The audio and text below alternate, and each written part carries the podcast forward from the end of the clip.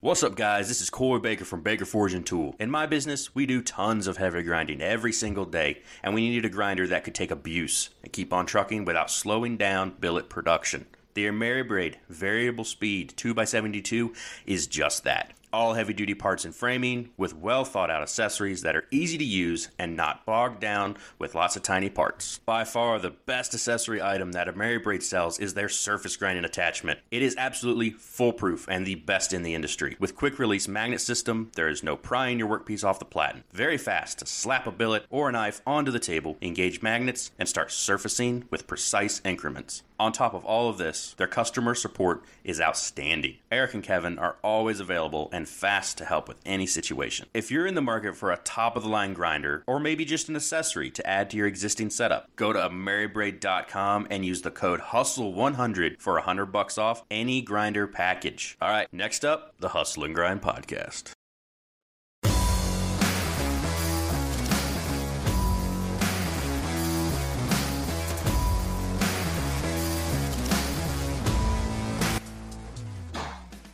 What is up, everybody? Welcome back to the new Hustle and Grind podcast. I'm your host with, uh, I guess I should say my name. My name is Noah Bloomberg from Entiat River Forge, but anyone at Blade knows that. With me is your host, Ryan Coakley from Ryan Chadbourne Knife Works. We have a very special episode today that might be a little chaotic. It is the After Blade recap.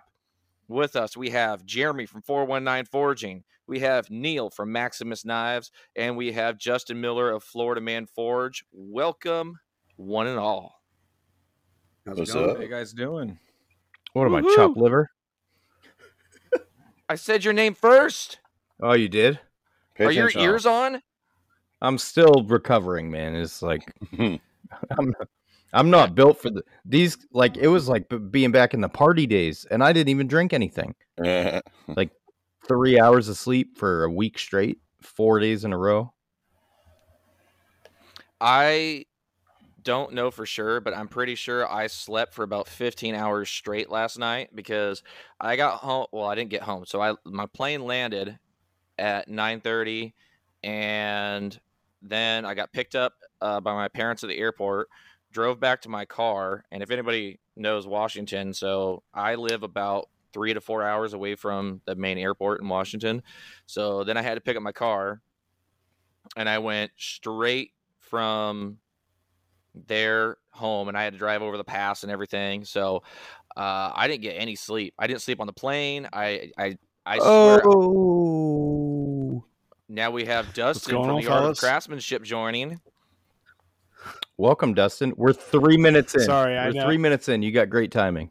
I'm sorry. I didn't mean to cut you off. Sorry, I was uh, Oh, you're good. I was outside cleaning my truck with my wife, and then I What? I was getting all the texts, and I was like, "Oh shit, want to jump on?" So, welcome, hi guys.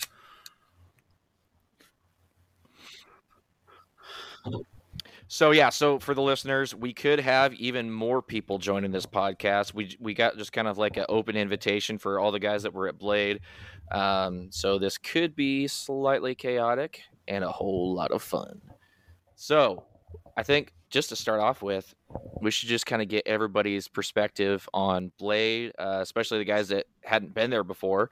Uh, Jeremy, let's start with you.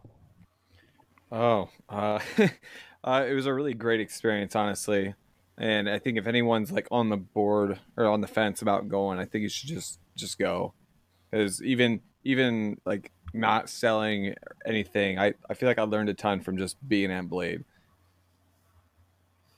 What was your main takeaway from the from the whole experience? Um, I think for me, it's the it's the small details in my work, like fit and finish details. Like, stop being lazy and just finish them. You know, because you look at other people's stuff and you're like, man, what really sets me apart from them? And it's and it, it seems to come down to fit and finish. So for me, it's just to to be less lazy, I guess. Right on. Well, Neil, you've been to Blade before. This was not your first experience, but let's Right. just go ahead and hear hear how the weekend was for you and what were your main takeaways and and and what was the funnest part of it for you? Well, I always enjoy seeing all the people that I talk to all the time. So that's that's a great a great thing. Um, it was it, going in because all y'all were there for your first time except for Justin. because I saw him there last year. Uh, but so going in for your second year, it's a whole nother animal. Um, you're a little bit more focused and everything, but I know everything y'all went through. So watching, watching all the people that I knew had never been there before, like eyes light up and see all these people that they wanted to meet and the actual look of enjoyment on their face was great. Um, the fact that my old tired body was able to outrun some of these younger cats was kind of cool. But honestly, like the coolest thing, like I mean, I, I learned a lot more because there was a different group of uh, upper echelons there this year. So I was able to talk to some people and get some more feedback from different eyes on some stuff, and I brought more work with me this year. But the most fun thing, a lot of people don't even know I was really involved with, was the uh, Blade Show build along with Josh Weston. Um, I've been planning uh, some part in that since basically last year, and uh, we got to do a lot of that this year. So I was hanging out a lot with the uh, Coal Iron guys and the AmeriBrade guys, and uh, you know Evenheat guys, and Josh and his cousin or bro cousin uh, Andy. I say, and we were all hanging out a whole lot, and it was just a lot of fun. So I got to get up close and personal with a lot of people that I've been wanting to see for a long, long time, and it was great. And and poking Noah every time I could see him was really fun. He hated it, so it was even better. All right. Well, I got I got two things to say on that before we go over to Justin. Um, this is going to be kind of confusing, Justin and Dustin, but we'll we'll make it work. Uh, so, for those that don't know, the the Blade Show build along is Josh Weston's pet project, and every year he makes a knife start to finish while at Blade, and he does a series of videos on this. Um, Neil, is he a, is he a YouTuber as well? I think. I believe he's got YouTube. Um, I mainly follow him on his two Instagram accounts, the Josh Weston, uh, or not the but Josh Weston, and then he has the Dragon Forge experience because um, he does build the uh, dragon dragon sculpture forges that he takes to Renaissance festivals. So you can Yeah, forge like a little little hammer or, or forge a you can hammer forge a, uh little knife out of a dragon's mouth, which is pretty cool. Yeah. So this year was pretty cool. Um, he got a billet of Damascus from our boy Micah over at MD Edgeworks, and so it turned out really cool. It had a um, an S grind on it and some really cool handle scales. He etched it in gator piss, so he was hanging out with the guys from uh, Bigger. Baker Forge and Tool for that as well. So that was a really fun project. Um, the other thing is, is that I I made a huge mistake because I let slip on the podcast that one of my pet peeves is I don't like people touching me, and uh, I'm just generally a person that kind of just like stays in his house and in his workshop. So this whole thing was very uh, it was a anxiety filled experience made worse by the fact that Neil took it upon himself that um, me saying that I don't like being touched was a personal challenge to him. Um, so I can honestly say that at no point in my life have I ever had that many men grabbing my rear end or touching my side at any point in my life. So like uh, thank you. Neil, for that. You're welcome. All right, so Justin, let's uh, let's hear from J- J- Justin with a J, Justin Miller. Uh, let's hear from you about your experience. Um, I'm, I know you've been to Blade before.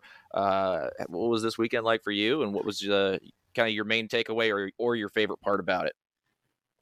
Well, I think we know my favorite part of the the Blade weekend. Uh, the uh, the sticker adventure was definitely my favorite part. Um, I love going to Blade. It's a blast. This is my third year, and I just go to hang out, and there you go. That's it. That's the sticker. Um, yeah, I just like going and hanging out, and especially meeting new people. You do get to see kind of where you stand in the whole scheme of things, looking at other people's work oh yeah, for sure. it it can lift you up and it can also kick you way way down but it's a good motivator it makes you want to get back into the shop and actually get some stuff done So I'm our listeners have no idea what you're talking about with the sticker adventure. Is that something that you want to talk about here? sure um i i really can't really say where i got i guess i got the idea pickle changed his uh, pickle cutters nick tobin changed his profile picture one day and it was late i may not have been in a great mind space and i thought this needs to be a sticker so i went on uh, Sticker Mule. Clicked around for a few seconds and ordered up a pack of 100 and just kind of went from there. Started uh, passing them out, and every, I didn't do a lot of the legwork. Everybody else, anybody I handed stickers to, kind of took that that job for me and ran with it, and it turned out great. They were hidden almost everywhere at Blade Show, out of Blade Show, in food, everywhere. So, I mean, that was like a it's like a grassroots movement. I mean, that's amazing. Neil, what you got, buddy? Yeah, so I was actually going to come say something when all because I knew this was going to come up. Uh, so my whole thought is I I know where I put one in between, and it's it's a sign somewhere on the grounds of the hotel. Okay, so there's these signs. You know, you have a sign facing one way and a sign facing another way. I put one of those pickle stickers in between the signs. Oh, If it's yours. still it's still there next year, and somebody finds it, Ooh, I might man. give them a knife. nice. Nice. the first person. So it's somewhere on the property of the Cobb Galleria, in between some signs. Uh, yeah, we that's had great. that. All right. Well, there's a challenge for everybody. Yeah. So when when the whole uh, Instagram verified thing came out, everybody started switching their their profiles to their faces so that they could sign up to get their little blue check mark.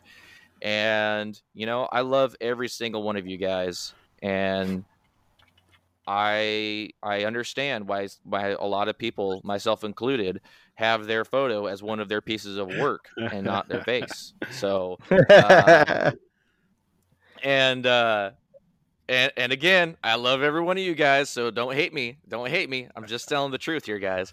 And uh and pickle's face in his photo if if uh if, if anyone here doesn't follow pickle cutter cutters you got to go check it out because i mean it is just the frowniest angriest looking face you've ever seen in your life. It looks like he is pissed off about the world. So i can definitely understand why justin in a slightly impaired state might have come to think that that was pretty darn hilarious. So that was a lot of fun, and I saw those stickers all over Blade. There was one that was sitting underneath on a uh, so a turnstile that had one of uh, Mareko Maumasi's knives on a turnstile in like a really fancy setting. All of a sudden, there's just like this this pickle face like underneath it. It's it's epic. that Brigham. was that was Brigham. I was Yeah, that- standing there. It was pretty good. Yeah, Justin, you were standing there too, weren't you? Yeah, yeah, yeah. I was there. Yeah. Mareko was all about it. Yeah, Hell yeah. That's a yeah. All I have a so let's. photo uh of, uh, Mareko holding it. Do you really? Oh, that's Yeah. fantastic. All right, uh, that, Dustin. that's that's such a publicity boost. It should become a tradition, and we should do it for somebody else or just every pickle year. every year. Somebody That different. be. Agreed. I ordered a whole box of a hundred more and uh, sent them to Pickle so he can kind of dish them out. nice. oh, I love it. What about right. you guys? Well, uh, we're not we're not there yet. We still got to talk to Dustin, man. I'm doing this. Every, everybody here is in is in a in a circle on my screen, and I like to do things clockwise. So we're going to go over to All right, uh, first of all, Dustin from the Art of Craftsmanship. Can you guys hear me Okay. My circle's a little different than yours then. So my Yeah. apologies. Okay, good. Just double checking. I can't see Yeah. the, yeah, the wavelength on my end, so just making sure you can hear me. Uh, yeah, no, it was it was awesome. This was my first time uh, at Blade Show, and I was down with my brother Devin. He was he's super busy today. Got home and kind of fell into all sorts of stuff that had to get done, including he had a flat tire on his truck when he got home, so he's been dealing with all sorts of shit all day, and uh, he wanted to hop in, but he sends everybody their well wishes. But uh, but no, it was a blast, Oh, and um. I think my biggest takeaway was just like how how easy to talk to everyone was. Um, you know, just walking up, down, you know, up and down the aisles, going into booths, going onto tables. Every single person you talk to was like everybody's on the same wavelength. Everyone is there because they love knives.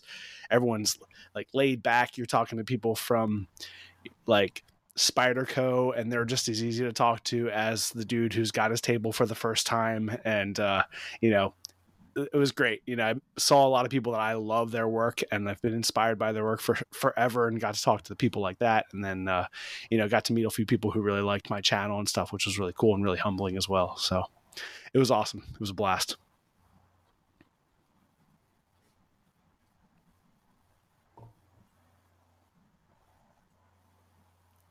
Awesome, man. That's great to hear. Ryan, you we, we we got we got everybody else in here now, unless somebody else jumps in. What uh, what was your favorite part of Blade, and, and what was the thing you you took away from it? Um, I I was really in awe of everything, and it was I think the coolest part was seeing where the bar is, because you get to I've never handled another maker's knives ever. So you get to hold like the best of the best and people that are on your level and people that are a little better and a little worse and like so you get to see where the bar is and it's that was a super interesting part. Um, but meeting all these A-list celebrities in the knife world and them just being so cool to you, just like, oh yeah, oh I've heard of your show. Oh, like Mareko had heard of Hustle and Grind. Thank you, Neil. He said it was because of you. And I it would it just blew me away. I was I was also like thoroughly sleep deprived, and so I might have just been in shock from that, but it was great. Um, I think I'll do things differently next year. I'm not equipped to get 12 hours of sleep in 4 days and fucking hang out with the young bucks and like like when I want to go to bed, I want to go to bed and I was hurting. But so I think a hotel room and nonstop flights cuz layovers sucked. Oh, you had layovers? I didn't know that. I had a four and a half hour layover in JFK. I got there at ten thirty, and I left at. Oh. We took off at three fifteen. Yeah, that's brutal. I had I had nonstop, so I don't know what that's like. I don't ever want to find out. Uh, I watched a guy play on a VR headset. So like I'm, I'm I'm at my gate playing Call of Duty Mobile on my phone, and I look across the street from me. I took like a 40 second video of it, and I think I sent it to Noah and Jeremy. But there's yeah. a guy with a VR headset on, just going pew pew pew pew pew pew pew pew pew pew with his fingers. He was. I sat there. Yeah, he was. He was there when I sat down, and I was in that chair for over two hours before they switched my gate, and he was still there. It's a good thing I wasn't there. I would have really messed with him. Yeah, you would have. Awesome, man. Well, hey, I still haven't honestly had time to kind of like digest and think about what all the the you know what my biggest takeaway is. It's difficult for me. My voice is still shredded from talking to people for 48 hours straight, basically. Um, but yeah, I mean, I also like didn't get enough sleep, and you know, I talked to I talked to some people that I've looked up to for a very long time, and like a couple of you guys said, everyone is super easy to talk to. I mean, Jay Neilson was one of the easiest people to talk to I've ever met. You could just sit there, stand there, and have like just like a normal conversation with him and talk to him about all kinds of stuff. Josh Prince um, was the same way. Josh Prince is an amazing maker and just like a super interesting person to talk to. I mean, he has just such a cool perspective about certain things, and that was a lot of fun. Um, of course, we love our boys at AmeriBrade. They're always, always fun to hang out with, and uh, and they were extremely entertaining at, at multiple times. And so we had a lot of great conversations, and you know, and I talked to all different kinds of people, listeners of the podcast. You know, people who are listening to this. You know, I'm I talked to you and and and all different kinds of stuff. So that was really incredible. Um, it was it was difficult because as um, as most of you guys know, I'm I'm a very uh, solitary and anxious person. So to be in a room of like ten thousand people was overwhelming as hell. Like that was it was it was pretty tough, but uh, it was worth it in the end. Like the, I, I, had like one major panic attack where I kind of like melted down. And shout out to uh, Micah from MD Edgeworks for just being like, "Hey, come sit behind my table." And that was awesome, you know. So that was I think the the biggest thing if I was to think about it, the biggest takeaway was just the camaraderie.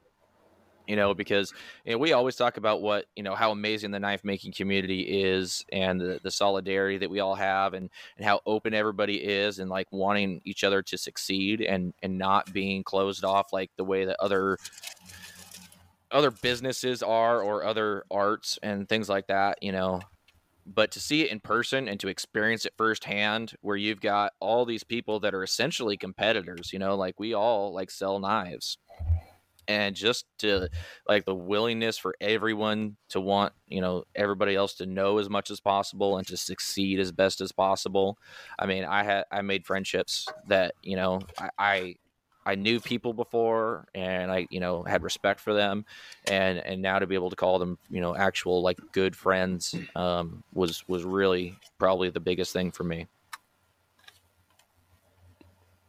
Sweet. You know, That's amazing. To add on to that, I mean, it's kind of more or less the same thing, but the amount of people that were like genuine, like, because you could talk to whomever online and they can, you know, you kind of get a hard time to feel how they actually are in person because you're just online chatting, but then to talk to them in person, you're like, this guy's the same person he was when I talked to him on, on Instagram or wherever. And that was really cool because not being able to find a bad apple was, was nice because some groups have a lot. That's one of the beauties of uh, podcasting as well.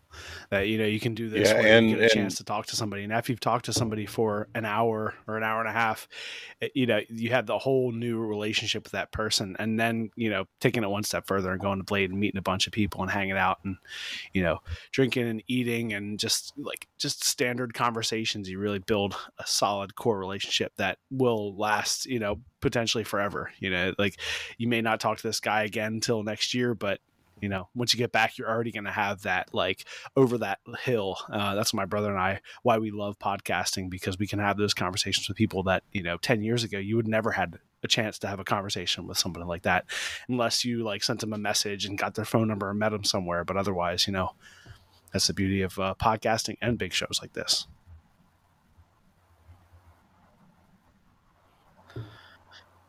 Yeah, and that's Yeah, even something that I my first year was last year and I did the first pre-show dinner within our circle, if you will, last year and it went off pretty good.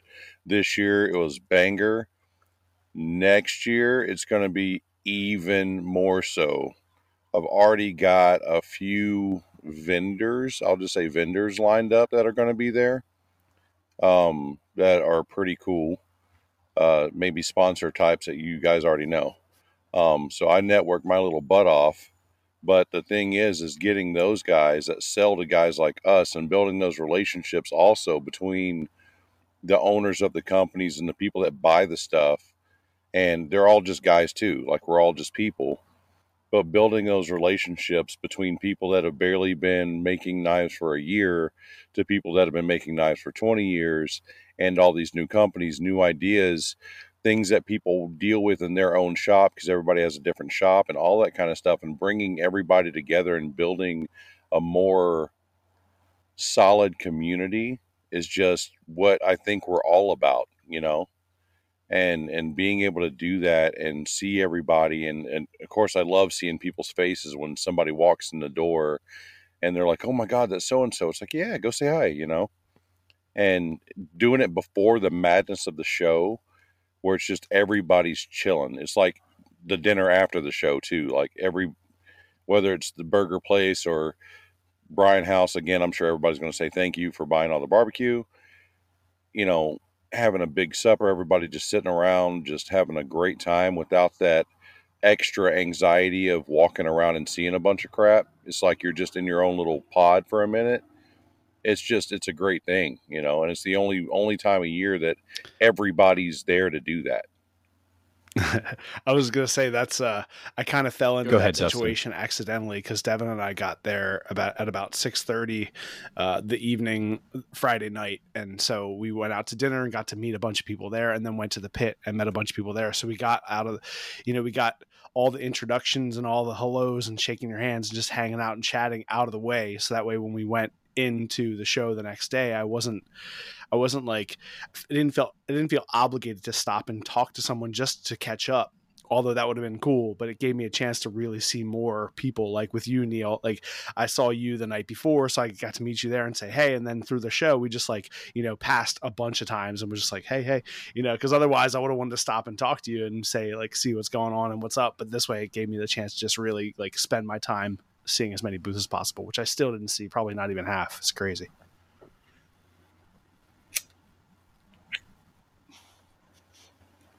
Yeah, that's absolutely true. I mean, the getting that um, that introduction out of the way.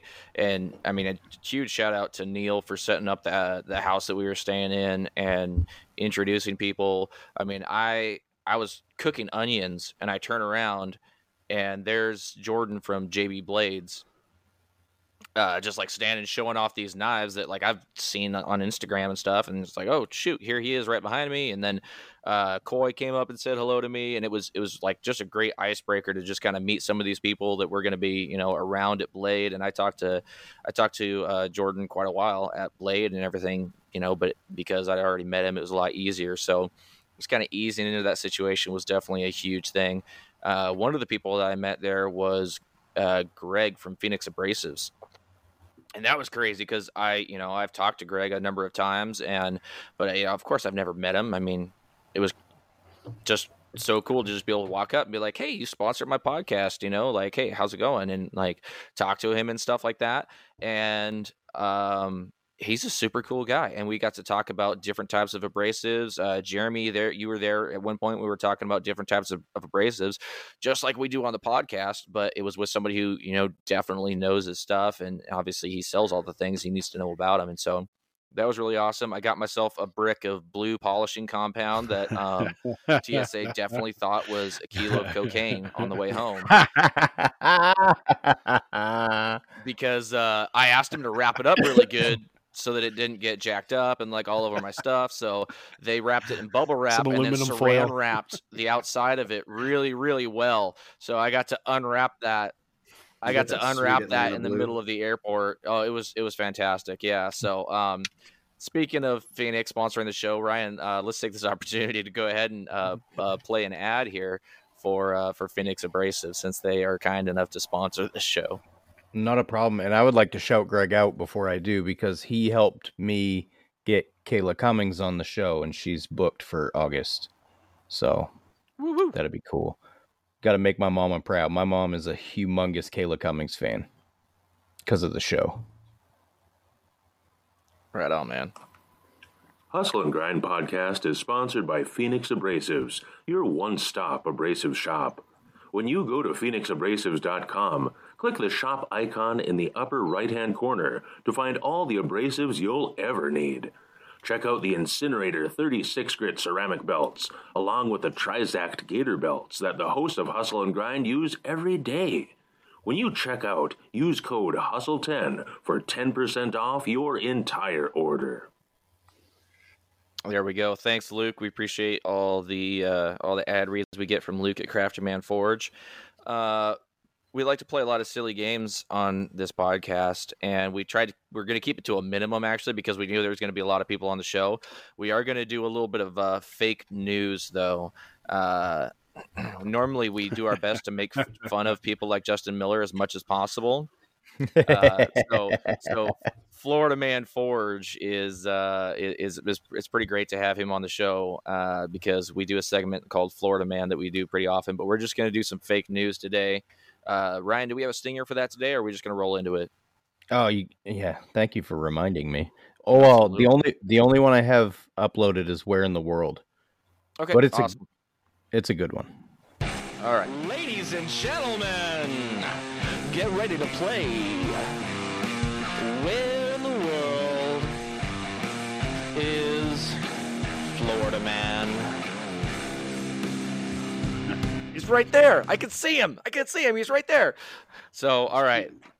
This is fake news. These might be Florida stories. They might not be, but one of these is fake. I got three headlines here. I'm going to read off all three.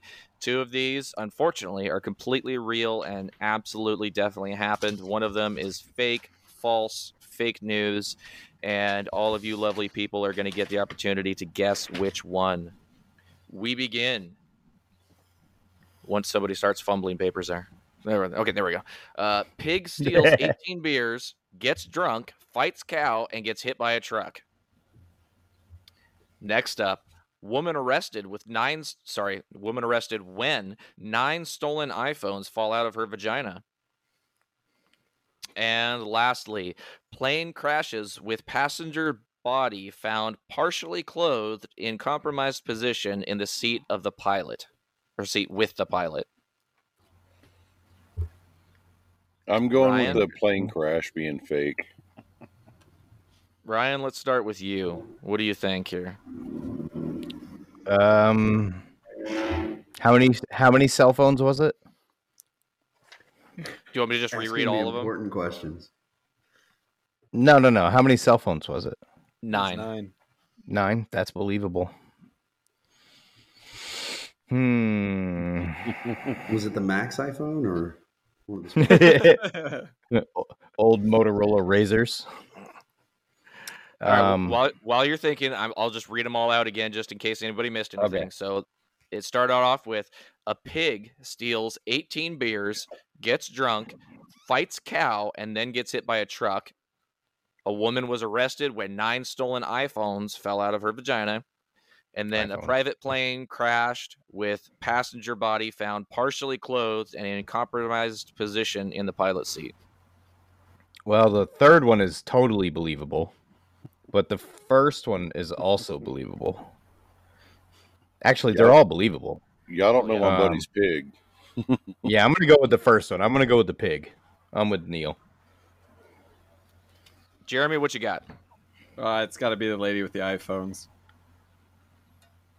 Neil, what you thinking? I, I mean, I think I've seen pigs get. Uh, I've seen them get drunk, um, so I can actually believe that one. Um, the pilot. Well, you didn't say what size plane though, so that could be a private two seater with just him and his girlfriend. So that's a possibility. Um, so I'm going to go with the lady with the phones. Mr. Florida man yourself, what are you thinking?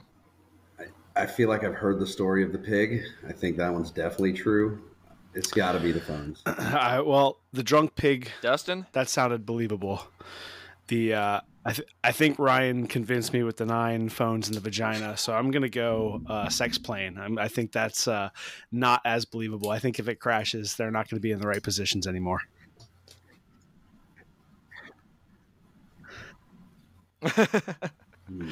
All right. Final answers all across the board. Nobody wants to change. Good to go. All right. The fake story was the woman arrested when nine stolen iPhones fell out of her. vagina. Ha, ha, ha. That's a lot. Yeah, So the edges the, are too sharp on an iPhone. here's that- the thing. See, I, I see these these stories that people send me all the time, and people send me stories believing that they're real, and then I have to Google them, and then I find out that they're not, and then I have to put them in the fake category, and then they get you know it it goes from Florida man story over to fake news story and all this stuff. Uh the the the article originally read 23 iPhones and it was a legit like photo like Photoshop story with like a news like anchor and like everything. It looked really good. It was pretty impressive. Neil, what you got? The the the whole thing with the pig, like I said, I've seen a pig get drunk drinking beer, but you got to you got to really read that whole thing aloud again. It got drunk and decided on its own to go fight a cow, and then was trying to go back somewhere and got ran over by a truck. I mean, it's like basically trying to leave the pit with one of the random hookers and getting hit by a car. Were some of them ladies ladies of the night? Yes. There was hookers in the pit. Yeah, Whoa, I actually I'm- saw one that was probably a pretty nice escort, and the body language was really, really saying, "This is not a normal conversation we have, but let's get out of here." And Mm. yeah, yeah, it I've never was- met a hooker. I would have paid her just to question her about her Job's day so day. interesting. Yeah. Can we get you on the podcast? Yeah, exactly. Wow. Wow. So, do you wash So in you- between rounds, or Yeah. Do you call them John or? Horse bath. All what right, do you well, we're- keep in your purse? like, hand sanitizer? oh, oh my god! All right, so- Real quick, uh, the the pig stealing the 18 beers that was sent in by KH Daily. Thank you, sir. Mm. And then uh, the private the private plane was sent in by uh, our very own Luke Johnson, and that one was difficult because it was actually like a pilot's report that was written out, like as like in like plain person language, which I don't understand at all. So I had to decipher it and then like turn it into a headline. But basically, the long and short of it was is that there was, yeah, there was it was it was bad. Don't don't give your pilot boyfriend a BJ when he's trying to fly a plane. Is the moral of that story? Like, just save that for the ground. He had to have crashed because he was coming. Airhead. Or he was Why going. else? They were going down. in every sense of the word. Um, I would like to shout out Kyle Daly though. KH Daly, he is the most humble, most generous motherfucker I think I've ever met in my life. He is so cool. so and cool. uh, I I signed up for his class and then slept through it, and I felt bad. I'm sure he but appreciated that. yeah, I mean, he said it was cool. He goes, he he said I wasn't the first one. I'm like, okay, well, as long as I wasn't the first, we're good. I mean, you already paid for it anyway, so if you want to pay to sleep, that's on you. Right? Yeah. No, Kyle's a great I needed guy. He's on. If y'all don't mind me plugging, he's on the the Knife Perspective podcast over there. But they're uh, they're definitely a good group of guys. That's for sure. Absolutely, Jeremy. What you got there, buddy? I was just curious if you guys had any any regrets from Blade. Ooh, regrets from Blade. I like that question. Neil, let's start with you. I I regret not having a bigger house with more people in it because I enjoy Okay. that a lot. No, I just enjoy it that a was lot. super I mean, fun. my my whole thing like the last year we had like I think I mean I even slept literally on the floor last year because we didn't have enough beds so I just didn't care because I wanted everybody to be there but uh I think we only had like technically three or four beds last year this year we had eight beds two couches an air mattress and oh no there was three couches technically but nobody used them and people were even like whining about no one taking the master for whatever reason I just didn't want to because I already had my stuff in one room. But having a house where people can actually lay down and sleep somewhere comfortably, whether they come in at 10 o'clock or they come in at 2 o'clock, you know, lay down, go to sleep. You know, there's plenty of showers and yada, yada, yada, sinks that don't work or whatever. But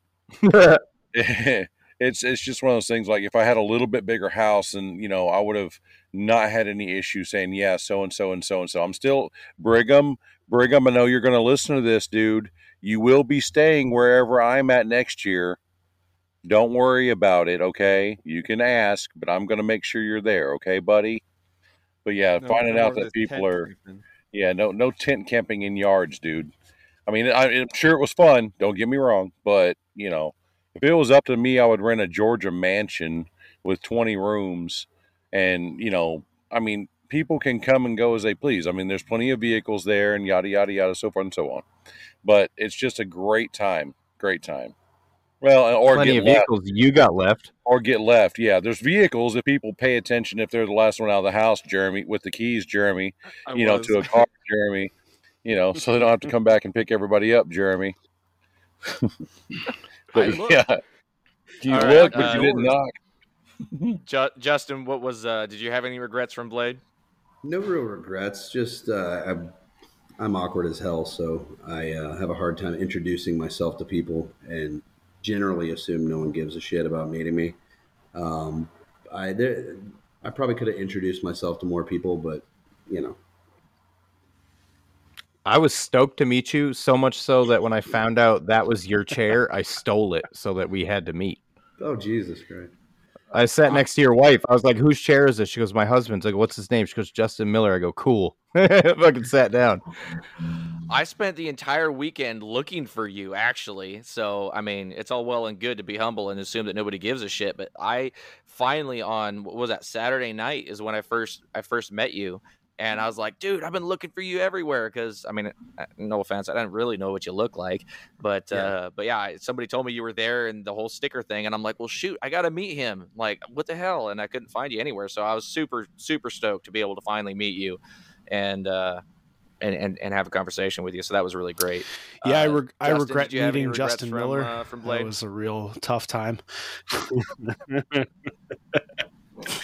that was right at the beginning. It was great. You come up and to you, I'll Justin. Miller. I was like, "Holy shit, that's so cool!" And then you like hand me one of the uh, the pickle stickers, and I was like, "Yes, I got a pickle sticker. It's great."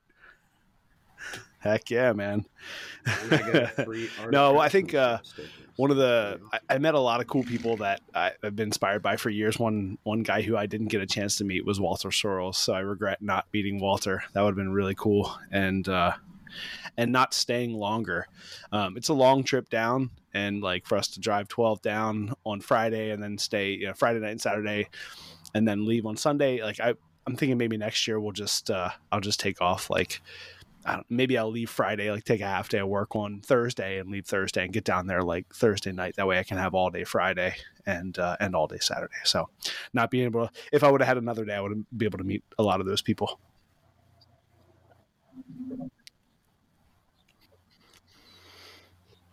Right on, man. What about you, Ryan? What you got?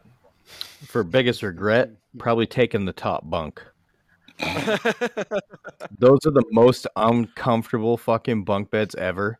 And for some, I don't know if it was like the lack of sleep or like, because when I'm focused like that, I, I don't eat as much as I usually do. I don't know, but like I would go from shivering cold to drenched in sweat like three times without. I'm like, "Ugh."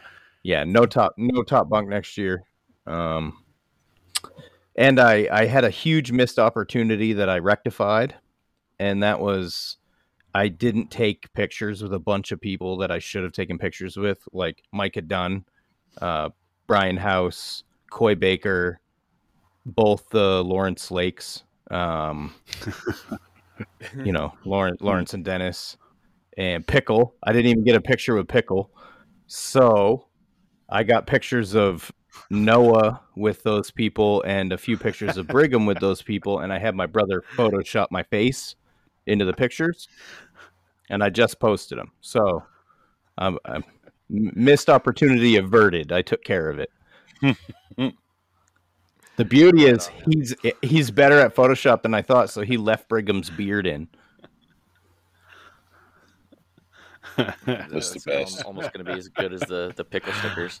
So, uh, if uh, I don't really have uh, honestly really any regrets. I mean, it was obviously there's ups and downs to every situation, and um, you know, dealing with uh, anxiety of being around that many people is just what it's going to be. So I can't even regret that. You know, um, I I kind of regret maybe not taking quite as many photos. Um, the only thing that maybe I kind of regret is not either checking a bag or or something like that, just because there was a lot of cool cool stuff there, and I set aside uh, a good a good bit of money for things that I knew I was going to want to buy. Um, I kind of man, I swear, uh, I got to meet um, one of the guys from um, man. Blenheim Forge uh, over in London, and I had a pretty good conversation with him, and I kind of wanted to buy one of their knives, and I just I couldn't because there was no way I was going to get it home unless I shipped it or whatever. But anyways, um, shout out to Jeremy for shipping me all the other stuff that I couldn't take on the plane.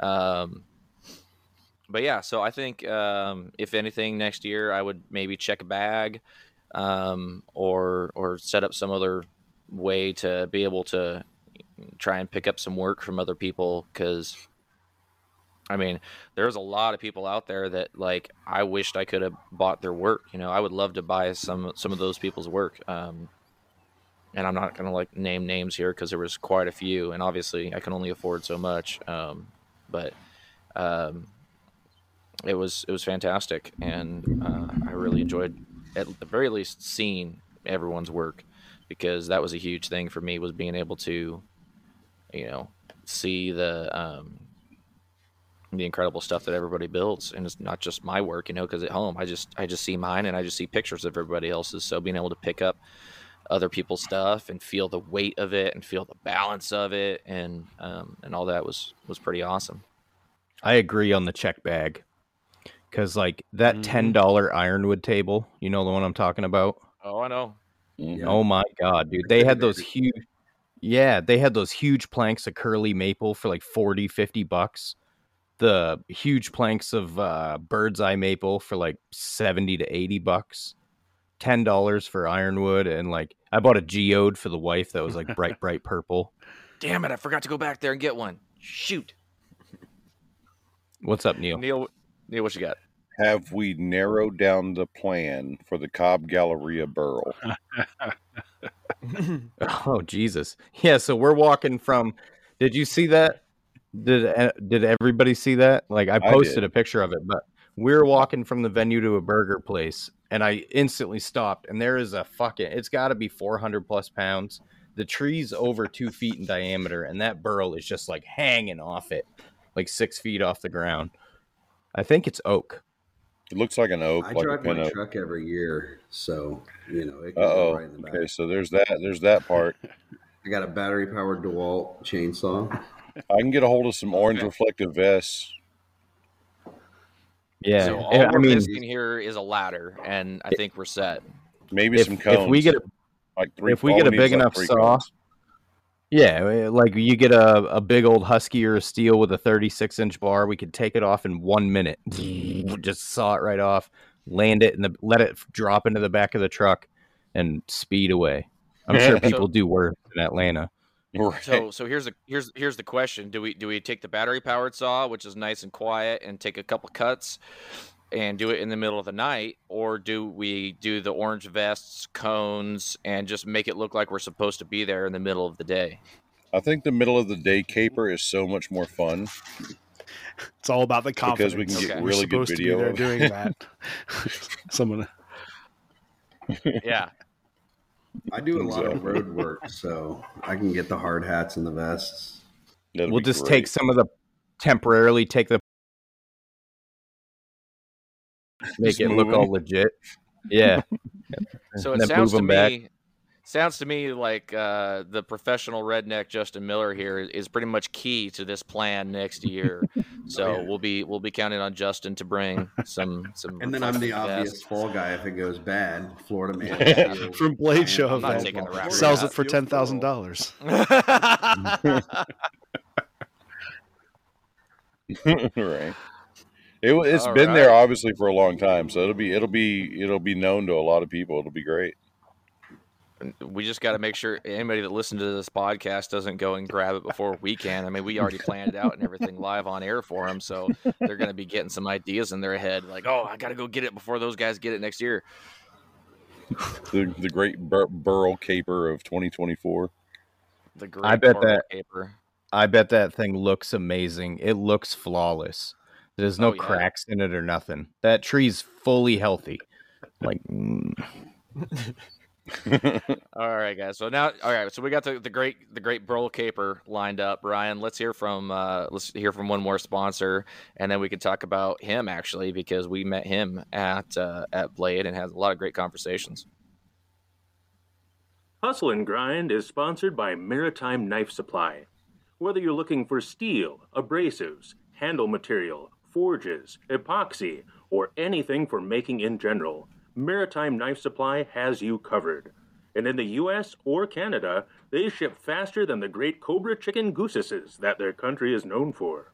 Go to Maritime Knife Supply, and when you buy a 10 pack of belts, get 10% off. And tell them we sent you, eh? Thanks, Luke. So uh, that was uh, we just got another uh, another person join the chat. That's Micah Can Dunn. Can you hear us? Micah, hello. hey Bubba. We can see him. Mm, Okay, well he's here. I don't know if uh, I don't know if he can hear us or or if we'll we'll be able to hear him here in a minute. Um, I one of the best goodbyes I saw from Blade was you and Micah, and it was when we had three hours to sleep, and I heard your boobies clap together, and you guys hugged each other, and it was a beautiful moment. that's that that is Oh fantastic. I appreciate that. Uh, I don't even know what to say about that, but yeah. Uh, uh, just so that everyone's aware, um, if if any, I, I really doubt that anything would ever happen between me and my wife. Uh, we're we're a pretty good team and everything, but if anything were to happen, uh, Micah would probably be uh, uh, my my next in line for my next marriage. Uh, So I'm just gonna go ahead and say that out loud, just because that's that's that's the truth. Because that man's beard is is something I would I would bury myself in. I have. He's it's a worth it. gem. He's a gem of a human. If my wife and I ever broke up, I would totally go sleep on his this. couch. He's just here. For We'll hear it later. I don't know I if he's hearing any of this. I don't think he is. I texted him, but Did you, did y'all see or hear about what I did to Micah after? Because y'all, so we already discussed it. How Josh Weston got one of his billets of Damascus that he made. And what he made was a maelstrom pattern from Mareko's pattern list. And so Josh Weston made a knife with the maelstrom pattern, or maelstrom, whatever. And uh, Micah and you guys and all left early Saturday night because y'all are weak sauce, which is fine. I still love you. And uh, about an hour later, Mareko showed up, and sorry, he, Mareko's messaging me. Um, and uh, no, I'm, anyways, I was doing my ADHD thing, but um, we just played musical chairs. Micah popping in fucked the signal up, but we got it all fixed. so uh, I'm trying to remember. what We were talking about. Uh, well, we were talking about a couple different things. I think we were talking about Maritime because we just played our ad for Maritime. We got to meet uh, Lawrence for the first time, which was awesome. He's a super cool dude. Um, and then I think I was talking about my romance with uh, with with Micah. I think a little bit as well. Um, but uh, Micah didn't get to hear any of that, which is sad. It's, it's a lifestyle choice. I'll go back and listen. You know, Oh, okay. All right. wow. Dustin, you know what you the got, best buddy? Part, the best part about Lawrence too is he uh he was standing at my table for a minute chatting with me, and then we we played the good old people watching game of uh of you know is that is that a sugar daddy or a grandfather and granddaughter? you know, good times. Can't it be both? We are in the Easy, easy, Alabama. As a preemptive pit hooker. uh Lawrence is way more funny than anybody would assume because he's not like you know like even when he does lives he doesn't say anything like when he's doing a raffle or giveaway drawing he just like shows the numbers hits generator and is like you're good to go Yeah, pretty much. Uh, I mean, up until Blade Show, I didn't even know what he what he looked like. I knew everybody had uh, everybody had said that he looked, you know, he bore a striking resemblance to. Uh, uh, hang on, Dennis my- Tyrell. Dennis Tyrell. Thank you very much. Uh, Yeah. But yeah, uh, and it was it was true. The uh, the first time I saw him, he was uh, I saw, I saw him. He was standing behind um, someone else. I'm going to stop trying to remember people's names here because my brain is just awful at that. Uh, so I was like, "Wait, is that Dennis?" I, I was like, "Wait, no, no, hang on a second. So yeah, shout out to uh, to Lawrence from Maritime Knife Supply. We already talked about how much we love him on the show, but now I've met him in person, so I can say it to a little bit further degree. So anybody that saw Lawrence at the show probably got themselves a little uh, Maritime Knife Supply koozie and a little ten dollar off coupon uh, to use on his website. So not something that other other uh, retailers out there do, you know, and he's always been like that. You know, he's sent gift cards to people for different things and uh, throwing out uh, ten dollar coupons is just kind of par for the course for him and his unique marketing style that just makes everybody love him and, and want to do business with him is always super awesome. So it was great to meet him in person, and uh, it was one more awesome person to meet at Blade. Justin, what you got, buddy?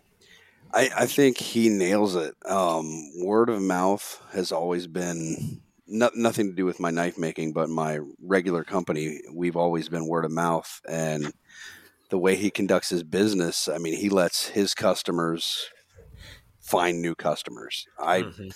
heard about Maritime. Everybody talks about him, and that's now who I go to. You know, I don't hear a lot of people talking about other companies, and Maritime's brought up by everybody, and that's just where I get my stuff now. Yeah, many such cases. Uh, it's a lot easier to find maritime than it is for Ryan to find the mute button for sure. uh, because everybody always talks about him. I'm so, sorry. I'm I'm so sorry. Just I was trying to hold it and like get to the button and it didn't work. I'm sorry. No, I was coughing because I, I I smoke weed while I'm podcasting because I'm an idiot. All right, so uh, let's get back into the show here. Uh, we we've already talked about a few things, uh, Micah. Before you were on, uh, we were just kind of going through, and everybody just kind of said what their their favorite thing about Blade was, or what their one big takeaway was, and then uh, if anybody had any regrets, what was your biggest regret from from Blade Show? Oh, so favorite thing for sure, hundred percent was hanging out with everybody. Like I know, I mean, I'd hung out with with Neil. I've hung out with Justin. I've hung I've hung out with a couple people that that uh, I you know hung out while we were there. But there were a ton of people. You know, you guys, uh, or well, all you know, Jeremy, Dustin, uh, Noah, you and Ryan. Um, uh, even some other some other TikTok guys um, like Matt Berger. Matt Berger, me and him have been buddies for forever through social media, but have never actually met. Um, Drew Machado, if y'all know him, I don't know if I said his name right, and if he listens to this, I'm sorry if I butchered it. But Viking Chef Forge, one of the coolest guys. He does like a lot of Ren fairs and stuff. He's a solid dude. Um, got to hang out and meet him. Uh, but like yeah, like just that that camaraderie that we see through social media actually coming to life. And like I was talking with my wife this afternoon, it's like you know how it's like whenever whenever you you regularly talk to your best friend from when you were kids and then when you actually get to hang out with that person and like nothing skips a beat and you're just still the stupid little kids that hung out whenever you were in high school it felt like Mhm. that with this group of guys or well you know with all these groups of guys because i feel like we constantly talk to each other you know sporadically yes but we we still constantly talk to each other and like really truly making that happen in person it's just it's just a whole different beast you know Mm-hmm. Yeah, it's it's strange how like I'm with Noah. I I am a extreme introvert. Like when I go to get stuff at the store, I get like a week's worth or 5 days worth like so I don't have to leave. And usually in these like big thick social situations, I'm terrible. Um but when you're there, like we're all each other's people. You know what I mean? We're all there together, even though some of a lot of us have never met for the same exact reason. We're there to network, we're there to buy stuff, we're there to sell stuff, and we're there Yeah. to learn shit. And it's awesome. I I was not expecting that. I thought that I'd be like popping fucking relax me pills all weekend long, and I was fine. It was more like the lack of sleep and the miles and miles and miles of walking you do. Like, did anybody wear a pedometer or a Fitbit?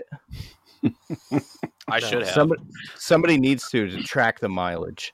Neil, go ahead. An Apple Watch, but I was gonna say with Micah, he's the only one sitting here right now that had a table. I was gonna because I'm well, I want to I want to have my stuff lined out and have a table next year, just to get an idea of his first year being there and having a table. What's it like from the other side? um all right so can can y'all hear me pretty good Yeah, you sound Yeah. good. Okay, I'm just, I knew y'all said it was a little bit quiet earlier. I'm just I'm trying to talk loud that way it doesn't come come across like crap. Um, so I eh, well with the the whole regret thing too. I I don't regret having a table at all because that show was 150% worth it. Like seriously. Um, especially trying to push chef knives it was like pe- people stopped constantly um but i wish i could have got to walk around more but honestly i'm happy i didn't because i had at least three instances where um i would go walk i mean maybe make a five minute lap if that and when i got back to the table the person watching my table would say, Hey, these people came by. They were really interested in this knife right here. They really liked it. They said they were going to come back by. I never saw them again. And as the maker, you know, somebody walks by, looks at your stuff, and is like, "Oh man, did you make this?" And you you know the person at the table's like, "No, but he's gonna be right back," and it's just automatic shut off. You know, it's like you're not the maker. I don't. I want to talk to to that person now about this stuff. You know, so uh, that that's the only thing is is it's you you almost have to do your walking like you have to plan out to be there right when the doors open for the makers set your shit up and and and just you know then make your laps what you need to do and then get right back to that table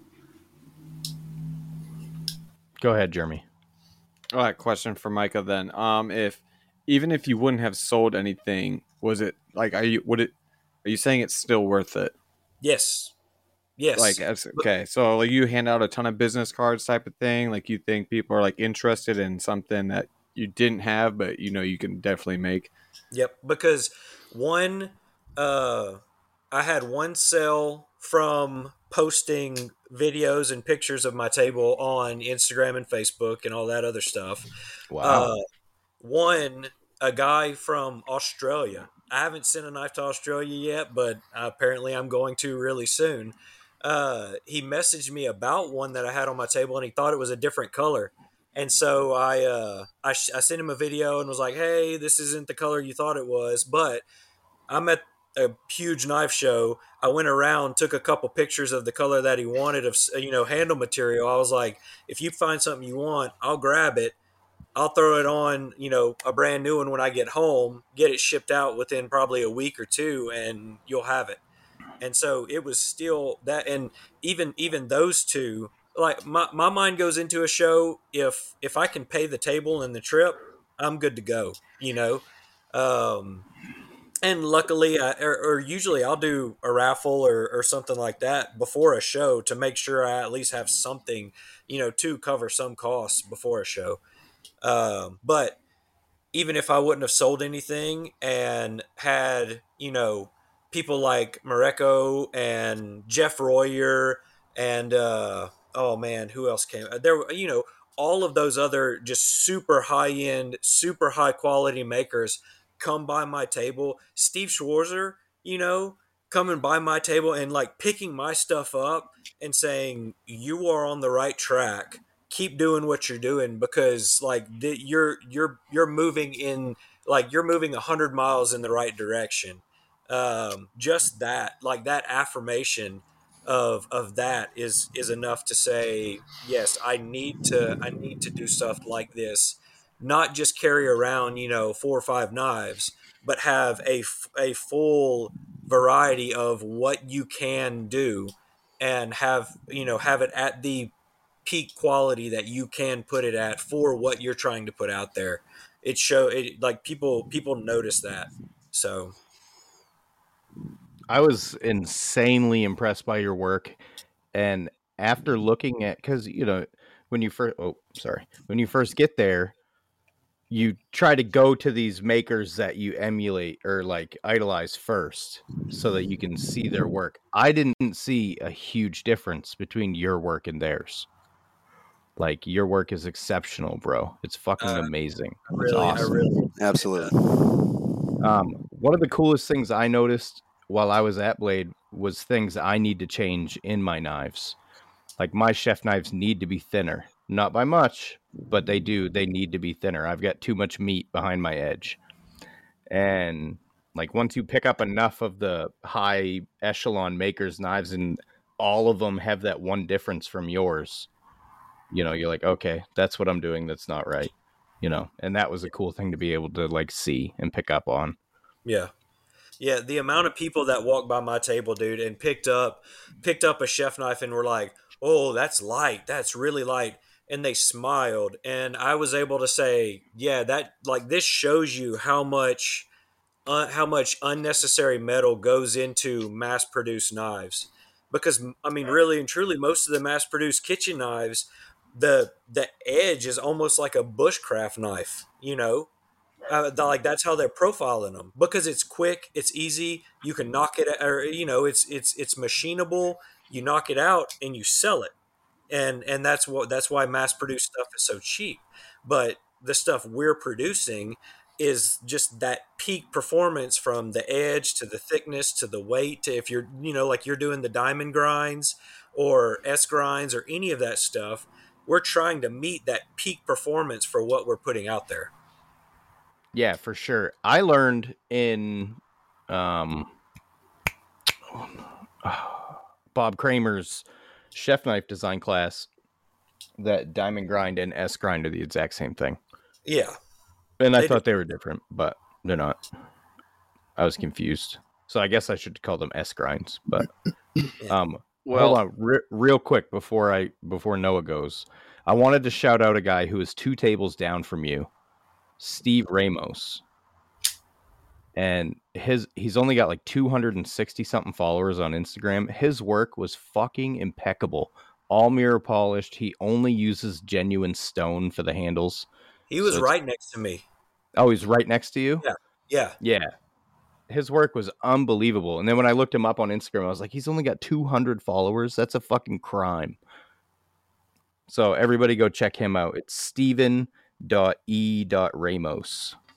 Just follow him, so we're good there, man.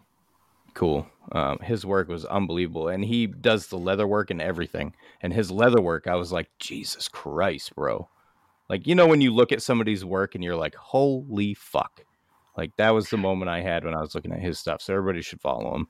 He's doing like four bevel hollow grind daggers that are just perfect. It's really high level stuff. But go ahead, Noah. Sorry. Oh, no worries, man. too, so I'm sorry So I just kind of wanted to, uh, what you were saying there, Ryan, about what uh, you took away was that you know maybe your your edges have too much meat behind the behind the edge. Um, what?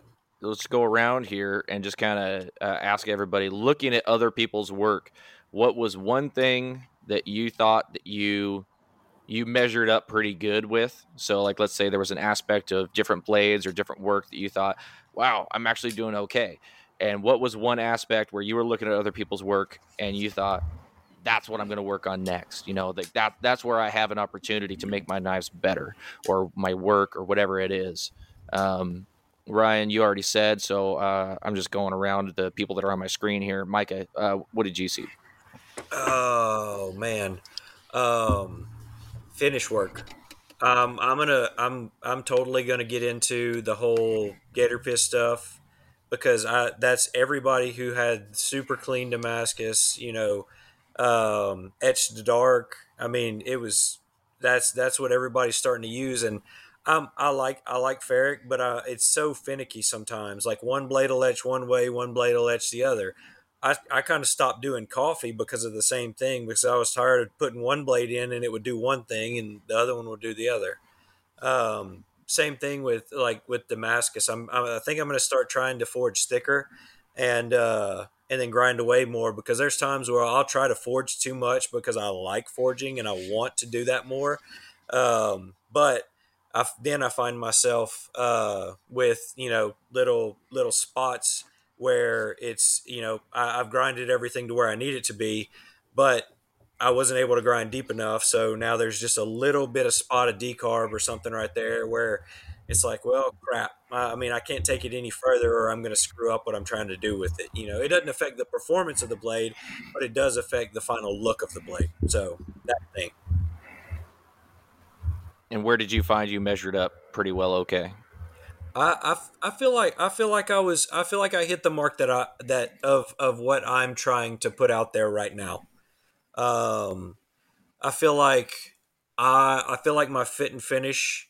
I mean, it, and you know that's anybody anybody's fit and finish could probably be could always be better. You know, I mean that nobody's put uh, even you know you think about it. Even master smiths are all their all their you know pieces aren't 100% master smith quality, but the pieces that they probably put towards the test are as like 99% perfect, you know. Um, but I, I I feel like there's stuff that I could do better, but honestly, I'd have to sit down and just pick apart my my own stuff and I, I do that anyway. So my my brain just constantly rolls to the next project. That way, I don't get hung up on the uh, on the little details and drag myself through the mud too much. You know. Yeah, you got to. There's always a point in time where you you decide I gotta I gotta stop here. Otherwise, I'm either gonna drive myself insane or I'm gonna end up ruining the piece in the process.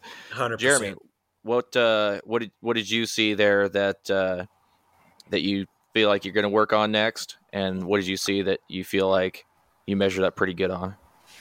Uh, I think that's t- a little bit tough for me being like a newer maker because I feel like there's so much more I can improve on. Like I mean, what I feel like everyone can probably say fit and finish, but for me, fit and finish, like I said earlier, like it just comes down to like me being lazy on a part where like I could could have spent another hour and make it look that much better. Um, I don't know. There's a lot, you know, but I think maybe the one thing that I'm like I'm happy with that I feel like I'm doing okay with would be uh, probably between like blade shape or uh, just just handles like uh, shape of handles, maybe like contouring them, whatever. I mean, I can hand sand a handle that buff it and it looks fine, you know.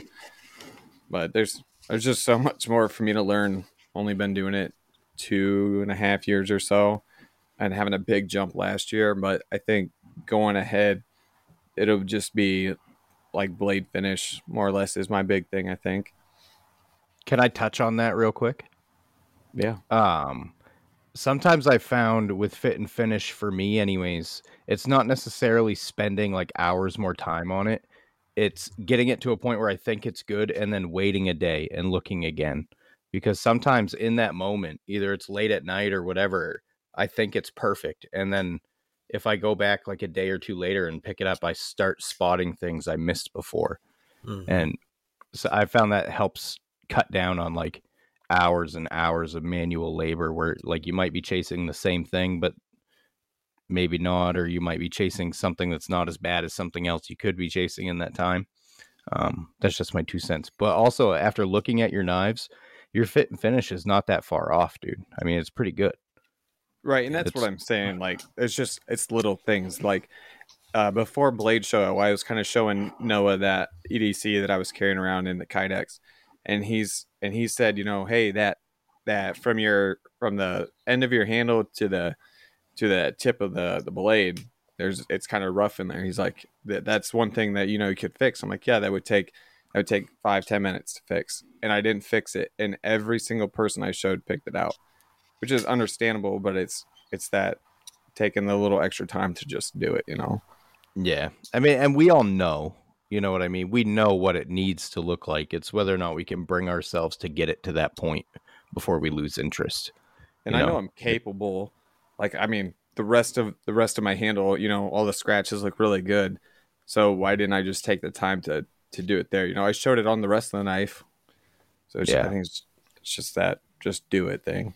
Your micarta finish was good, and that micarta like that style is super hard to work with and yours looked really clean, like no burns or nothing. Go ahead, Noah. I know we need to move on.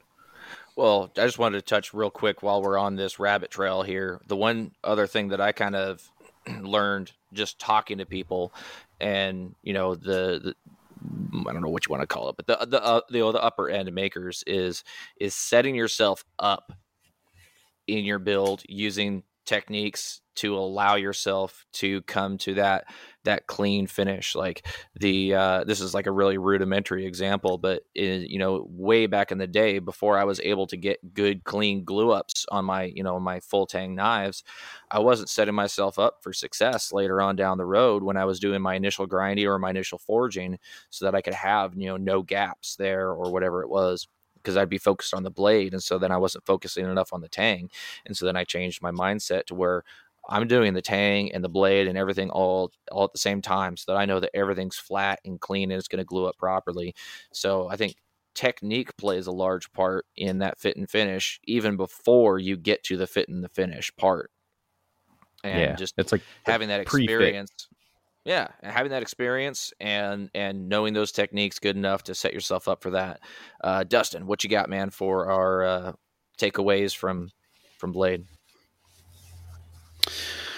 Well, I think uh, one of the things that I found that um, I could do better at is just like just dedication to the craft. And now I'm not I'm not a full time maker. I'm a hobbyist maker, and I like I try to do lots of different stuff on our channel, and that's just the way I am. I want to really like have a broad range of skill sets, uh, but you know, forging um, and just doing more work. I mean, I, I love knife making and I, I just think I don't do enough of it. And so like seeing so many people who are dedicated to the craft and can put out like, you know, just quantities of work that are all really, really high, you know, having that consistency and that quantity um, and that dedication to like keep going and keep getting better is just super inspirational. And so that's something that I uh, saw that I could get better at, like push myself to get better and do more of the same thing. I was just thinking today it'd be kind of cool. I have I have like buckets of uh, railroad spikes, and I like making railroad spike knives. So I'm like, why don't I just forge like a hundred railroad spike knives over the next, you know, however long it'll get.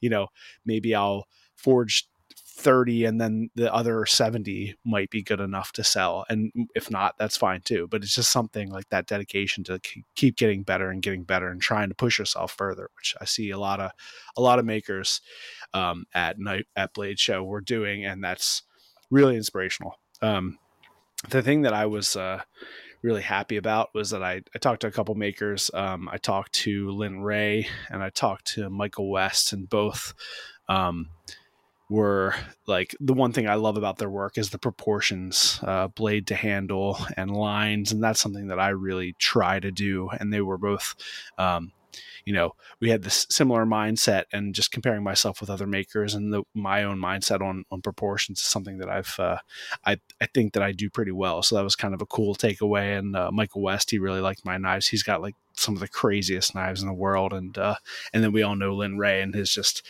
you know, just everything he does is just perfect. Everything just seems like the handle and the blade together, the proportions and the juxtaposition position between the two is just impeccable. So, um, that was one of the things that I, I, uh, I felt good about leaving the show that I thought that I, you know, kind of after the years, I mean, I've been making knives um, as a hobbyist since 2002. And, uh, you know, I think that I have, I feel like I have a good grasp on what I see for proportions. And I think that goes back to my background in art, you know, trying to get those things to go together well. Those are some really great takeaways, man. I, I didn't even know Lin Rhea was there that's uh, that's incredible. I didn't see him or or anything. So, so, awesome. That's phenomenal, man. I'm I'm really happy for you that you got to do that. Yeah. Uh, Justin Miller, what you got, man? I think uh, I just need to make more. That's that's my biggest uh, holdback is making more and quit giving up on stuff. Like I've got so many knives that I just get disgusted with or stop liking. I'll set it down and come back like a week later and I already hate it, and and I just try to start something else. I just get so much stuff that I start and never finish, and it's kind of holding me back from progressing. Well, um, what uh, what was your what was your positive takeaway? We can't just do negative, man. We got to do oh, positive. My positive takeaway, um, I think, um, I think I do some things well. Um, looking at some people's work, I see some things that I definitely wouldn't uh, wouldn't let myself get away with. But a lot of things that I need to. I mean, it, it definitely is. It shows you where you stand for sure. Hmm. I was muted. I was trying to touch on your first point, but I was still muted, so I'm no. an idiot. But feeling that way, like hating your knives, I believe is hundred percent normal. I hate something about everything I make. Yeah everything I make. And after talking to my brothers who are both tattoo artists and and like, you know, physical art like that, they feel the same way. Every tattoo they do, there's something about it nobody sees but they hate. But and only another tattoo artist would see it. Yeah, for sure. I um that that's why I haven't sent you your tomahawk. I um I hate the two that I've made for you and have to do a third. Send them. Send them. No, send them. I'm not gonna care. I'm gonna love them. I'm gonna throw them at shit, and it's gonna be dope. If I, I will, I will them. send the garbage ones, but I will make a good one. That's awesome, man. Yeah, and I mean, I completely agree. I mean, not even, I mean, not even two hours before we started this podcast, I was messaging with Ryan and Jeremy on this knife that I'm working on, and I did my initial fit up, and I looked at it, and I hated it, and I'm like, well, okay, now I got to change this. So, I mean, the knife's almost done, and I'm going back and I'm fixing stuff because I look at it and I hate it. So, that is something that we all struggle with, and it's it's not not new at all. Dustin, what you got, buddy? Is that though like that you you hate what it looks like, or is there something you did along the way? And I, I'm kind of asking everybody, but you know, because I feel like when I get the most frustrated when I'm making a knife is when I I like fuck up something that I know I shouldn't, you know, and I'm like doing it and everything's going well, and then all of a sudden I'm there with my respirator and my I'm like listening to a podcast and I've got everything on and I'm in my shop and I'm like motherfucker, you know, because I know I sh- I fucked up something that I shouldn't have, you know, in the grind or like whatever. It, mm-hmm. I I will say that I I often like my work, but it takes a long time to get to that point. Maybe it's like the end goal, you know. I try to. I think just trying to avoid those those screw ups along the way. Yeah, that's um that's definitely something uh that I think we could have a whole conversation about. Yeah. Uh, Jeremy, once you hold on just a second here, let's get let's get Neil's uh takeaways and then we can come back to that actually. Um so let's hear from Neil on uh what he saw that he he was inspired to work on and what he felt he measured up on. Uh, I was a genius and took my mono steel non forged stock removal knives and showed them to Mareko. So that was great. Um, made me feel great. No, actually, honestly, I, I did because he's him, Charlie Ellis. So Mareko, Charlie Ellis, and Neil Kamimura and Noah Bashan. Um, when it comes to kitchen knives, especially, are where I get my inspiration for ergonomics of the handle. And everybody who's been around me knows that I talk about that a shit ton. Um, because they make stuff that doesn't look like necessarily it would be comfortable. I mean, I remember the first time looking at Mareko's faceted handles going, there's no way that's going to be comfortable in your hand ever, you know. And then the first time I made a faceted handle, even though it wasn't that good, I was like, wait, wait a minute here, something's going on, you know. And so I've designed all my stuff based off of things, and I've talked to them about it along the way, and they've they've they've brought me up to speed. So giving Mareko one of my faceted handles and have or it was a semi faceted it was more western still it wasn't quite as you know hard faceted but he loved the shape he loved the way it felt and all that kind of stuff uh, but knowing that oh then the the rs petty knife the R, this the petty pairing the one that you know some of you got to like micah got to use it during the uh, initial dinner there on thursday night cutting up everything the one that that helped cook the dinner he loved that handle, even though it was a little thin. Um, it wasn't a little thin as like a little thin as a problem, but it was a thinner handle, uh, perfect for the size of the knife and all that kind of stuff. He said it was great. So getting that kind of feedback, knowing that everything I've been trying to do with that was well, like you say, affirming that. I mean, it was a great thing to hear that because that's the goal I've been going for is something you can hold in multiple positions and work with it all day and it's great. You know having real chefs have my knives doing the same thing is great too. Um what i could work on and it's things you know you get to a point where you know what you what you skipped out on and what you could have taken more time on but even just on my spine where it's like when i think i've got the edge soft enough i could go a little softer. Uh, that little detail work like my fit ups and all that's is good. I mean that's you just got to take your time sometimes with that to make sure you got everything squared away. Um, but definitely something that was pointed out to me that I overlooked even on the the smaller knife was when I was doing my final finish kind of run across grinds on the spine. There's one spot where it changed the scratch pattern changed directions right before the little harpoon.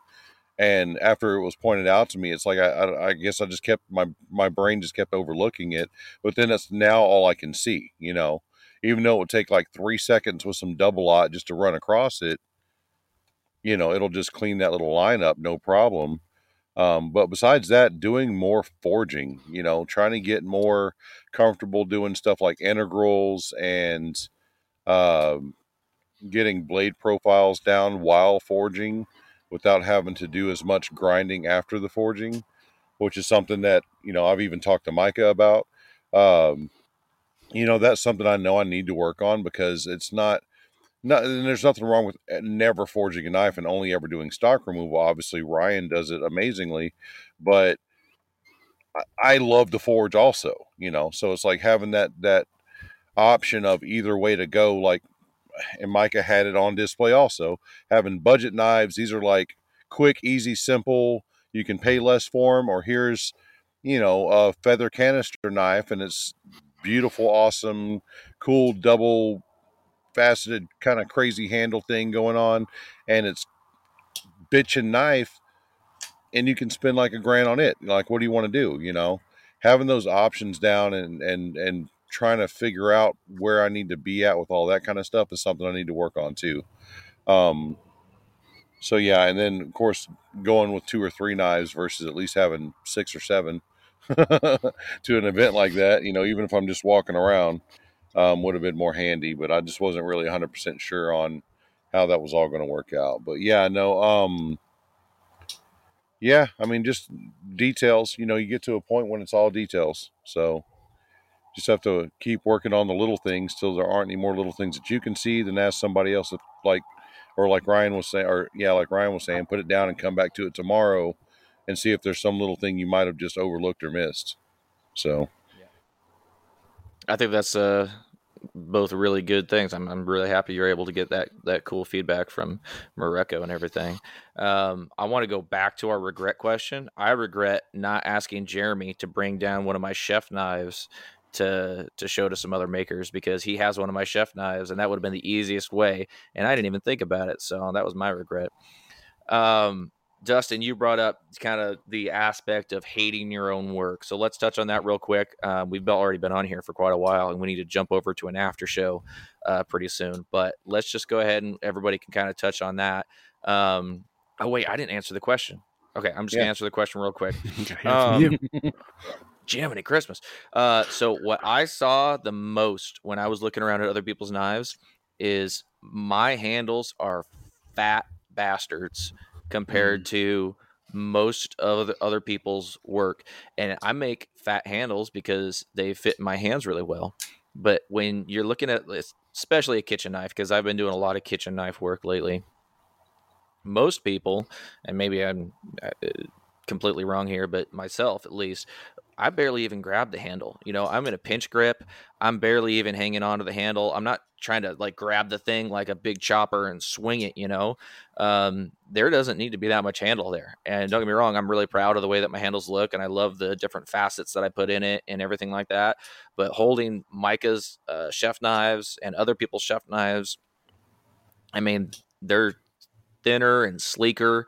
And so that's something I'm going to work on. Um, where I think I measure up would be my blade profiles. Um, I was expecting to look at people's chef knives and be like, oh, geez, mine are, you know, mine are just dog shit or whatever. You know, their spine, you know, the edge geometry and everything like that. And I was looking really close at people's edge geometry and their spines and everything. And I felt like I was actually doing pretty okay. So I'm happy with my my blades the way they are. I just need to work a little bit more on my handle, uh, my handle work, and I'm gonna I'm gonna be taking a really hard look at that in the shop coming up here after looking at some other people's knives. So. As far as looking at your own work and hating it, uh, I'll just go ahead and start this one off because I was making a hidden tang knife, and I don't do that very often. And I left way more material than necessary um, between the heel and where the where the bolster is going to fit up. So there was just this giant gap. It would have been really comfortable in a pinch grip, but aesthetically it was so off balance that I wanted to chuck the thing up against the wall, which would be really silly because I've got like 40 hours of work into this mosaic Damascus piece, so I didn't chuck it up against the wall. Um, but yeah, so it's just things like that where you get to a certain point and you think that somebody, so you think that something's going to look aesthetically pleasing, and then you get down to it after all this work and it's not. And you're like, well, shoot, that sucks. I freaking hate it. Or another example is I make EDC knives um, and I try and make them as cheaply as possible. And so I made this little knife called the Shotgunner And after I'd sold a ton of these things, I just looked at them and I decided that I hated them. And it was like maybe I was just tired of looking at them or whatever it was. I was like, I'm never making another one of these again. And I came out with a V2 and I'm happy with the V2 until I start to hate it. So it's just either something that you thought was going to look good and then you decided it didn't, or something you just get tired of looking at and you decide you hate it after that. So that's where I'm at. Uh, let's go around again. Micah, what you got? So I'll I'll touch on uh, let me but what you said just a second ago about about the handle shapes. I I think about it the the whole thinning it out and being smaller or being fat or being square or being you know an oblong shape. Think of it how people talk about uh, how people talk about measuring the uh, the amount of Damascus you will have at the end of your billet. You know what I'm saying? Where you you measure those square inches.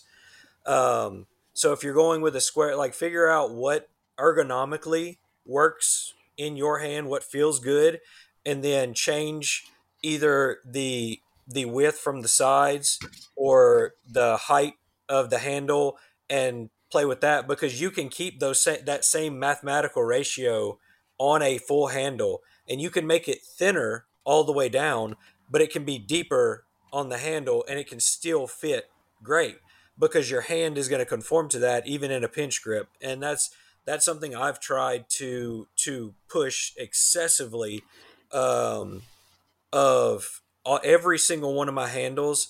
People will hold the handle and they'll be like yeah I like it but that's a little bit different. And then I say hold it like this and I put their hand in a pinch grip and they're like that feels amazing and so I'm I shape my handles to try and force people into that pinch grip because people are nowadays, uh, unless you're a professional chef, nobody knows what a pinch grip is. You know what I mean? Or not not nobody, but not I bet you nine out of ten people just grab a handle and they hold it like they're about to go chop something. Right. Uh, instead of actually a delicate pinch grip where you have a ton more control of what you're trying to cut because if you only the only time you're going to chop anything in a in a kitchen, and who even uses really uses a cleaver in their freaking kitchen anymore? You know, everything that we get nine times out of ten, either you cook it to where the bones fall off, or it's going to be boneless. So why do you need a freaking cleaver? You know what I mean? Um, I feel like a badass. That's why. Oh, that too. Um, but uh, you're you're, uh, you're 100% correct. My wife does what I call the hammer grip on the Yeah. chef knives. Yeah. She grabs it like that, and I'm like, "What are you Mine does doing?" too.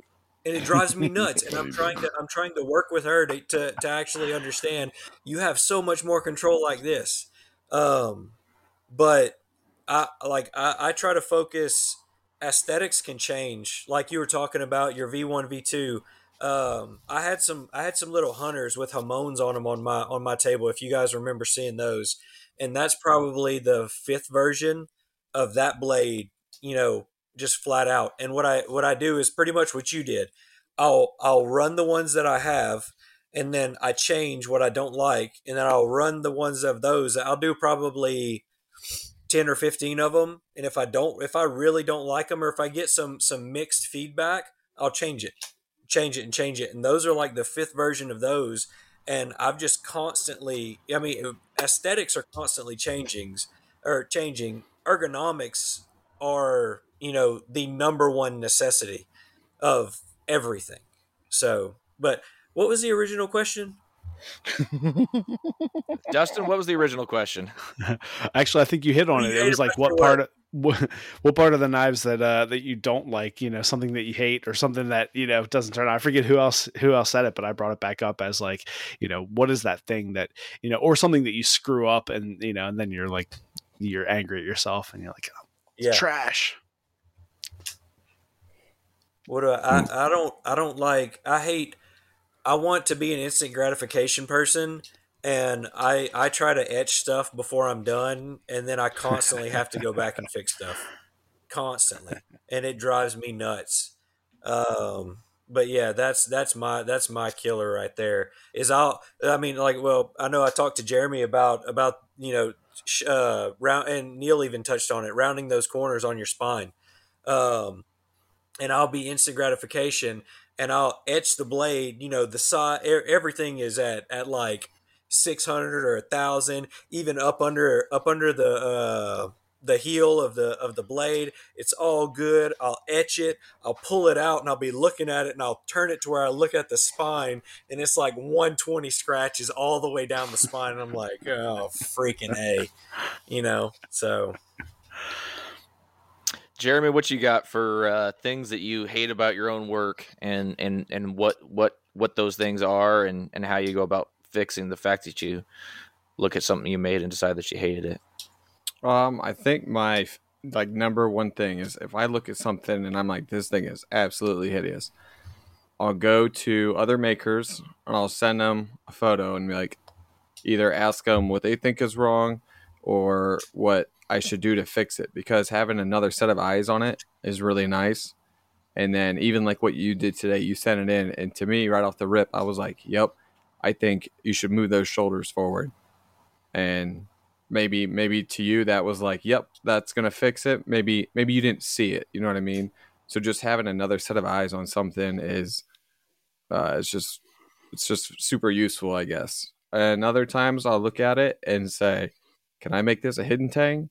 So I really hate the handle if it's too short or something. I finish forging. It's like, well, maybe I maybe I can turn it into something else. Maybe that wasn't the plan, but what's Jason Knight say? We don't make heirs, who make smaller knives. That's right. Yeah. so. Yeah. There was a T-shirt there that somebody was passing around or selling, and I did. I didn't find out where that was. I think it was actually right behind uh, Micah. They were selling those, and I never got one. it was one. the little have. kid. It was the twelve-year-old that um that makes the knives himself. His dad was there. Um, I got one of the shirts, and I can't remember. Uh, can't remember the name of them. Yeah, right, he was well, if you do kid. remember, or if you see it, uh, shoot me a DM because I want to see if I can buy one online or something. I'll shoot you a picture of it. I have it in the other room. Sounds good, Dustin. You're the one that I originally asked the question. Do you want to go ahead and answer this one? Yeah, I think uh, one of the one of the biggest things, I guess, is just like looking back at old work. You know, I kind of forget what I've done, and then I I pull out an old knife that I made, and I'm like, oh, that's crazy! Like I have no idea how like how I would have liked that knife at that time. It's like, what was I thinking? I actually had the thought like maybe I'll bring one of my like first knives, or I'll bring uh, the first YouTube video that I ever made was a knife for my wife, and I like pulled hers out, and I was like, maybe I'll clean it up and bring it along just to show people as like the novelty no no the handle was too short the like the drop point was off the the proportions were off but uh i think you know at the time i liked it but like looking back i was like Ooh, no i'm not going to bring that one along. Uh, but uh yeah i mean i was actually having this conversation with jeremy at uh, uh the uh, in the pit about how critical we are of knives. And uh, when you're in that situation with so many high end knife makers, and everyone's there and everyone's trying to prove that they're like the best they can be, or like trying to like you know compare themselves to other people you know my thought is like we got to remember that these are tools like this is something that you ideally want people someone to use and if it's like if it's too perfect or i don't know i mean you know like you're talking about jeremy on like this your spine with like the little bumps i was like i can see it but like you know, it's a it, for an EDC knife for like a knife you're going to use. Like, is that really going to make any difference in the knife? No. And I can see what you're saying, Jeremy. Like you, you, you're holding yourself to a standard, and you can like do that thing. But um, I think you know sometimes we're a little bit too critical. I'm su- I'm really happy with belt finishes on my knives. I rarely ever hand sand. I also don't make a ton of culinary knives, but uh, but for what I make, you know, I think as a tool, I wanted to work a certain way and and uh, sometimes i think we're a little too critical on how far we need to push things but that's everybody's own perspective i guess. No that's a really really great point about maybe being too critical on, on ourselves at times. Uh, justin you got anything on this one man?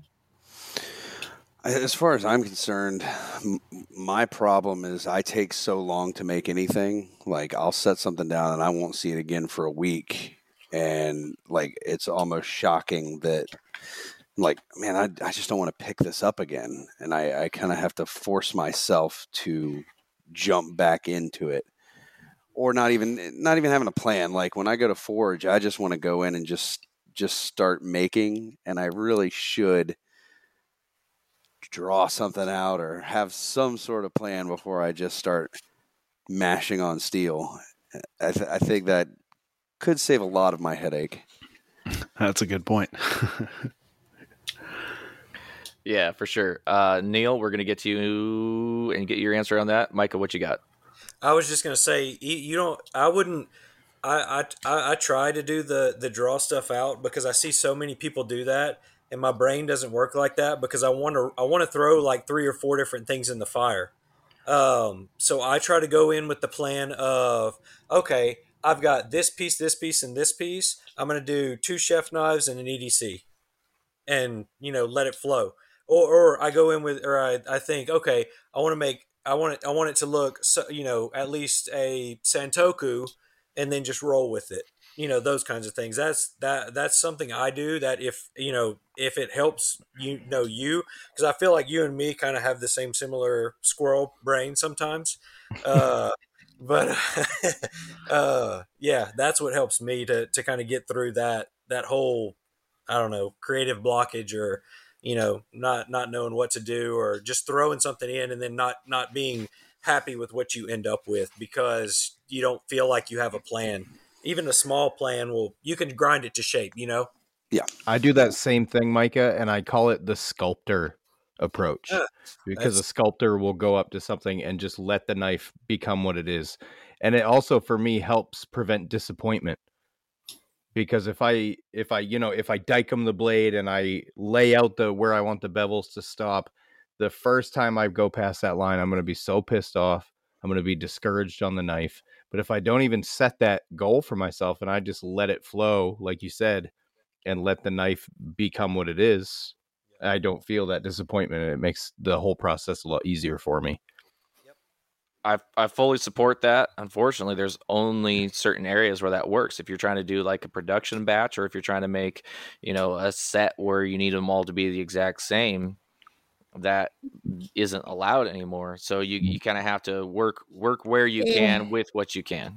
But if you're buying handmade, kni- eh, if you're buying handmade knives, you don't want them to look factory. You want them to have the human element, which is a, which is Sure. a minute difference in every blade. You know what I'm saying? That depends on the person buying them, though. Well, and But it, like- it does that. Why would you want identical knives from a hand maker? Like, You know, one- man. I don't know. Some you gotta you gotta talk to your customers. I mean, everybody everybody is different, and every customer is different. Jeremy, did you have your hand up a little while ago there, bud? Uh, it got answered, so I just I'll let Neil take over. All right, Neil, where where are you at with with when you Well, When you hating my look at hating some my own your- stuff. yeah Well, I mean, like, okay, some challenges I've had, um, longer stuff. I, I'm not, for some odd reason, when I start grinding longer knives or anything, honestly, anything past about 11 and a half inches, I don't know why it's about 11 and a half or 10 and a half inches. I start having issues with keeping the uh, probably about the last let's say maybe the last uh, third almost sometimes of the bevel leading up to the tip. My tip will start to lead one way or the other. Like my bevel will start to kind of push the tip around. No matter what grind I'm doing, it doesn't matter if it's like a, a big ass like camp Scandi kind of knife or something, or a bigger, more flat grind kind of chef knife or anything like that. It takes me so much more time to do those because I have to slow way down when I get near the end to make sure I'm not. And I think I know what it is after screwing up enough. Is you got that much more leverage when you're coming across. If you're not using a push stick or something, you end up pulling that. That I used to shoot a lot, a whole lot, and you can you can squeeze a trigger a little too fast and jerk the barrel off by a millimeter and downrange your bullet 200 yards downrange is four inches off and it's the same thing it's like you barely bump the handle for example if you're if you're down on that end of the the tip and it it just pushes it across the platen just enough in a weird enough way that it just moves the metal differently. So trying to keep I was gonna say that sounds like a grip issue. That sounds like like you're holding it the same spot the whole way across, so you get it like a pivot point almost.